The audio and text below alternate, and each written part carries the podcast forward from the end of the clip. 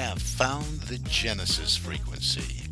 This is Dr. Stephen J. Kosmyna welcoming you in to another episode of a show that focuses on your whole life prosperity and success. Whole life prosperity and success by cooperating with the universal laws that are available to each and every one of us. This is Quantum Leap Goal Achievement, radical personal transformation, whole life prosperity and success.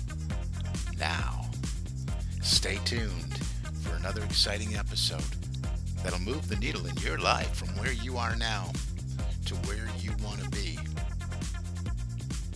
Hey, hey, hey, welcome in. This is Dr. Koz, Dr. Cause and Effect, Dr. Stephen J. Kosmyna coming at you with another episode of the Genesis Frequency. Welcome in.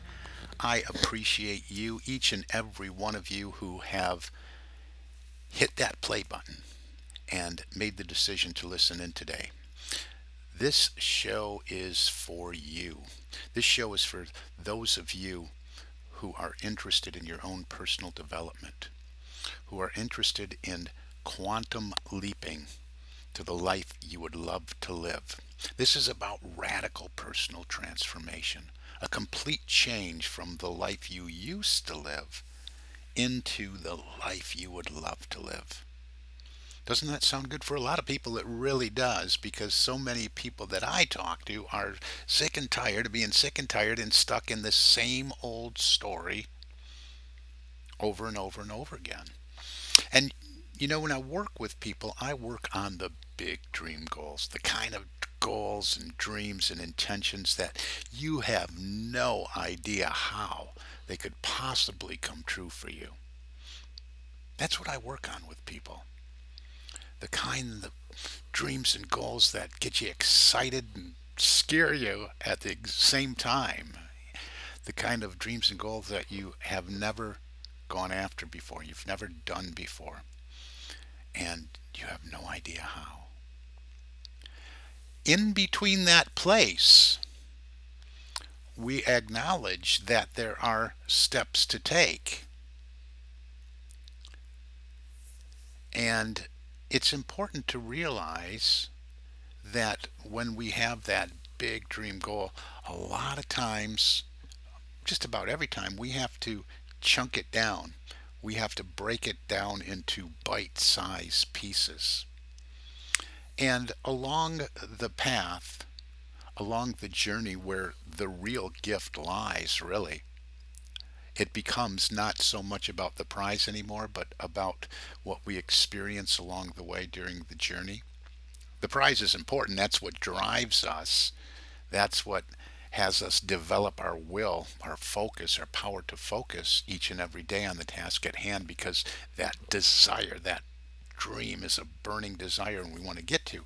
But there is so much to take in along the way, along the path, along the journey. So that's what I want to talk about today for a moment is the journey. Within that journey, things will arise and we'll have no idea why this is showing up. I want this big dream goal over here, and here's something showing up that where I am along my path, it looks like there's no way it's connected to what I really, really want. Why is this showing up? Maybe that's happened to you. I know it has happened to me. I remember I was going along my path and getting very, very close to a big dream goal I had. And then something moved in to my path, and it was a position with a company that, boy, early on in my career would have been the, the dream job. It was the the prestigious company of the industry I was in, and I was offered a position with more money than I ever made in my life. And I'm looking at that prize and I'm saying, that's not that far away. I can touch it. I can taste it. I can feel it. I can see it. I'm almost there. What is this moving in?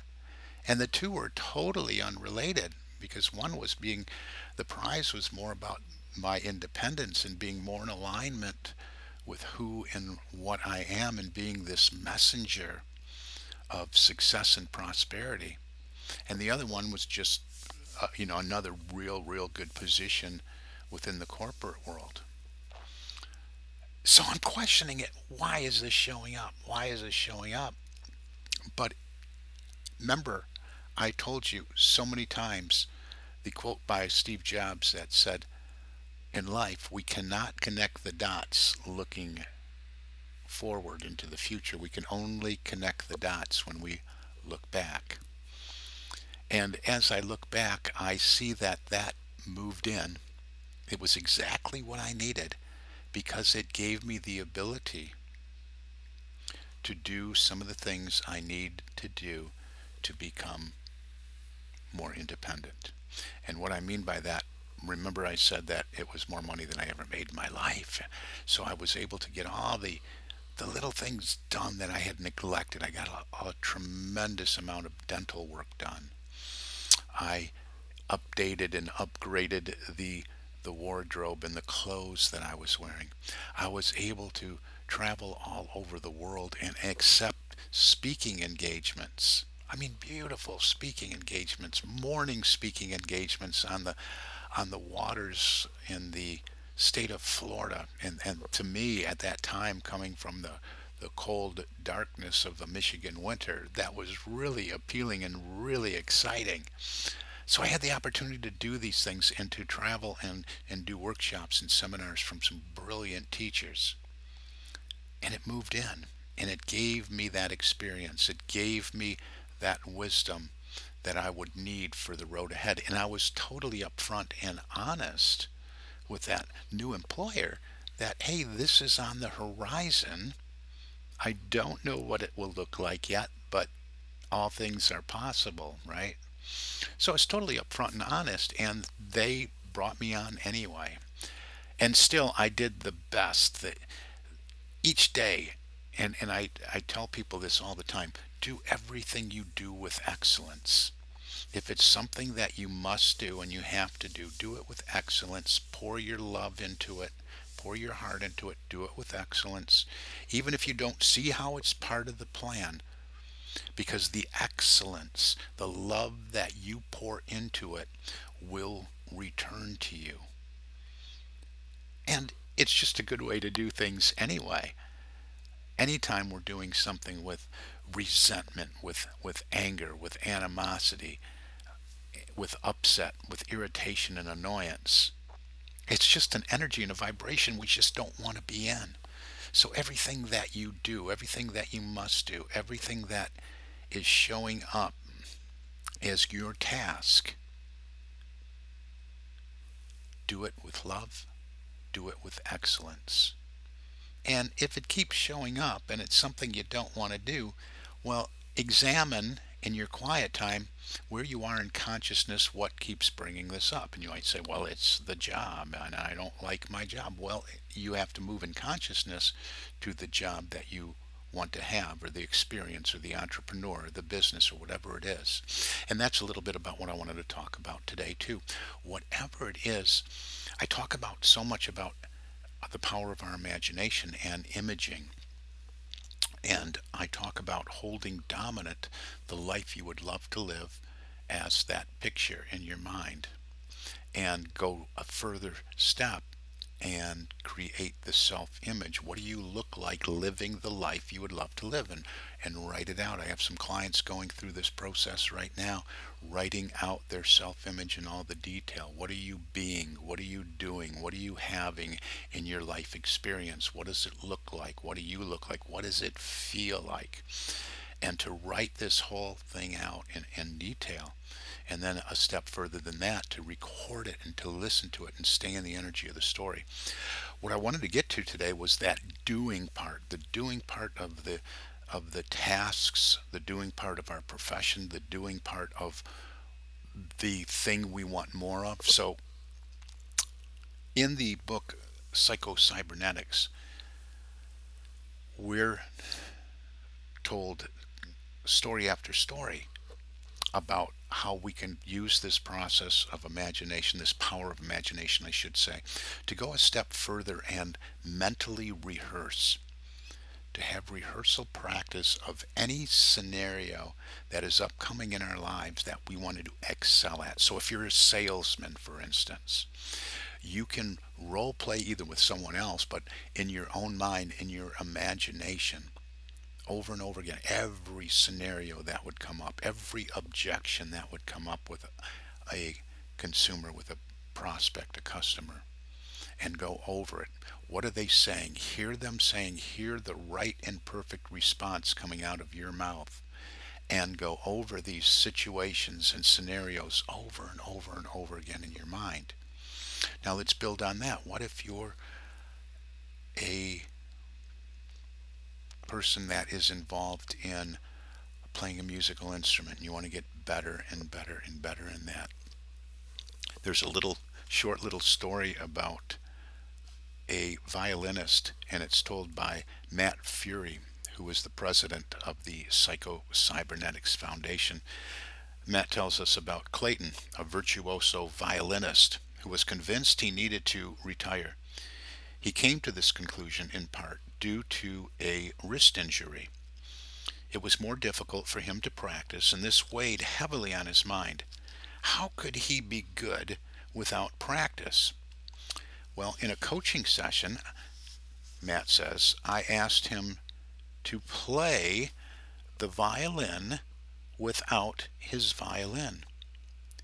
He did as I advised, and a week later gave the best concert of his life. He was so pleased with his performance that he decided it was no longer a good idea to retire.